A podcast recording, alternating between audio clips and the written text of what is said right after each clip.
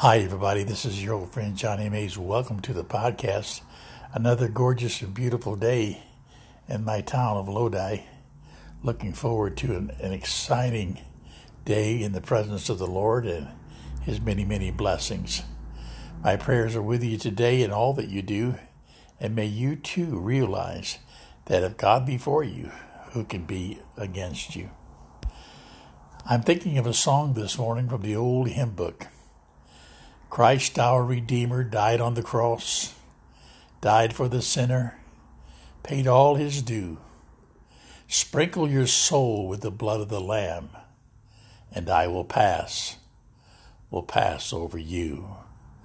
When I see the blood, when I see the blood, when I see the blood, I will pass, I will pass over you.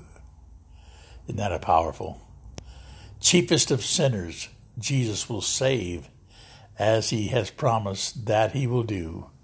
Wash in the fountain open for sin, and I will pass, will pass over you. When I see the blood, when I see the blood, when I see the blood, I will pass over you. You know, that idea comes from the book of Exodus, chapter 12, verse 13. The word of God said, But the blood on your doorpost will serve as a sign, marking the houses where you are staying. And when I see the blood, I will pass over you. This plague of death will not touch you when I strike the land of Egypt. You know, when the Holy Spirit inspired this word in the book of Exodus, at the time Egypt was exposed to a terrible peril, Jehovah God Himself was about to march through the streets of all the cities of Egypt. It was not merely a destroying angel, but Jehovah Himself, for thus it is written, I, says God, I will pass through the land of Egypt this night, and will smite all the firstborn in the land of Egypt, both man and beast. No one less than I am, the great God, had vowed to cut Rahab with the sword of vengeance. Tremble, ye inhabitants of the earth, for God has come down among you, provoked, incensed, and at last awakened from the seeming sleep of patience he has girded on his terrible sword, and he's come to smite you. Quake for fear, all ye that have sinned within you, for when God walks through the streets, sword in hand, will he not smite you all? What a great quote from a great preacher, Dr. Spurgeon. Reverend Spurgeon was one of the most famous preachers of all, and I love that quote from his sermon, The Blood when I see the blood. Tremble, ye inhabitants of the earth, for God has come down among you, provoked, incensed, and at last awakened from his seeming sleep of patience. He has girded on his terrible sword, and he has come to smite you. Quake for fear, all ye that have sinned within you, for when God walks through the streets, sword in hand, will he not smite you all? Oh my goodness, what terror strikes your heart when you think of the judgment of God to those who are outside the covenant of His mercy, outside the covenant of His grace, outside the blessings of the cross. What a dark and terrible thought awaits those who fail to receive the Lord Jesus Christ. But thank God there's another voice crying in the earth that voice of the covenant of mercy. It's speaking loud and it's speaking clear if only you will lend your ear to hear. That in that covenant, we know that God's children are safe, even though an angry God be in the streets. And as they are safe from the rod of the wicked, so are they safe from the sword of justice always and ever safe. For there was not a hair of the head of an Israelite that was so much as touched. Jehovah kept his promise. Amen. He kept them safe beneath his wings. While he did rend his enemies like a lion, he protected his children, every one of them, as it was in Egypt on that terrible night. Listen to me, friends. While the Egyptians wailed and with great sorrow and great heaviness, the people of God, huddled under the blood, gathered under the blood, rejoiced in his salvation. Beloved, this is always true. Trust me now.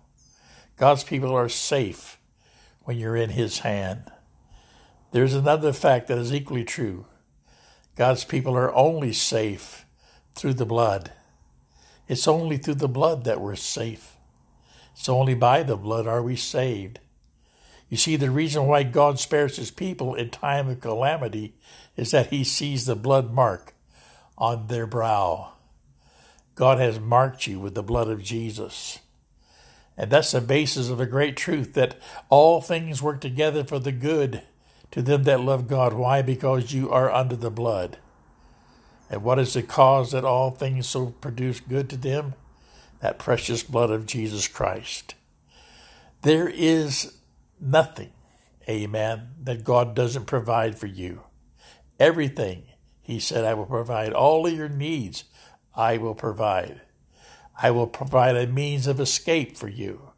I will provide a healing for you.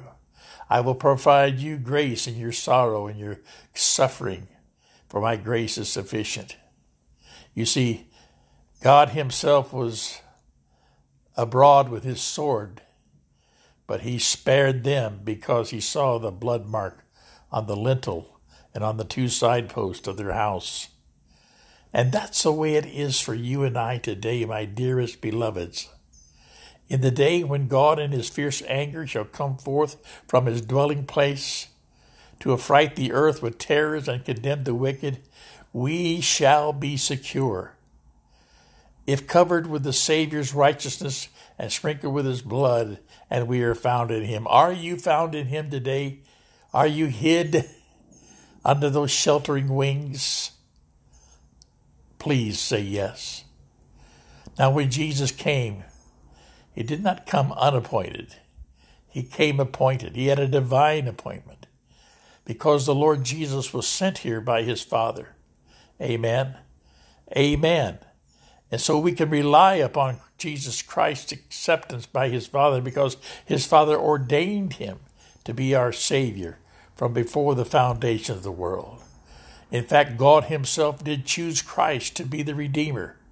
He himself set him apart from before the foundation of the world, and he himself, even Jehovah the Father, did lay upon him the iniquity of us all.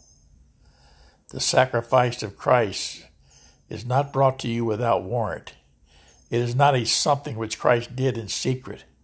It was written in the great decree from all eternity that he was the Lamb slain from before the foundation of the world. And he himself said, Lo, I come. In the volume of the book it is written of me, I delight to do thy will, O God.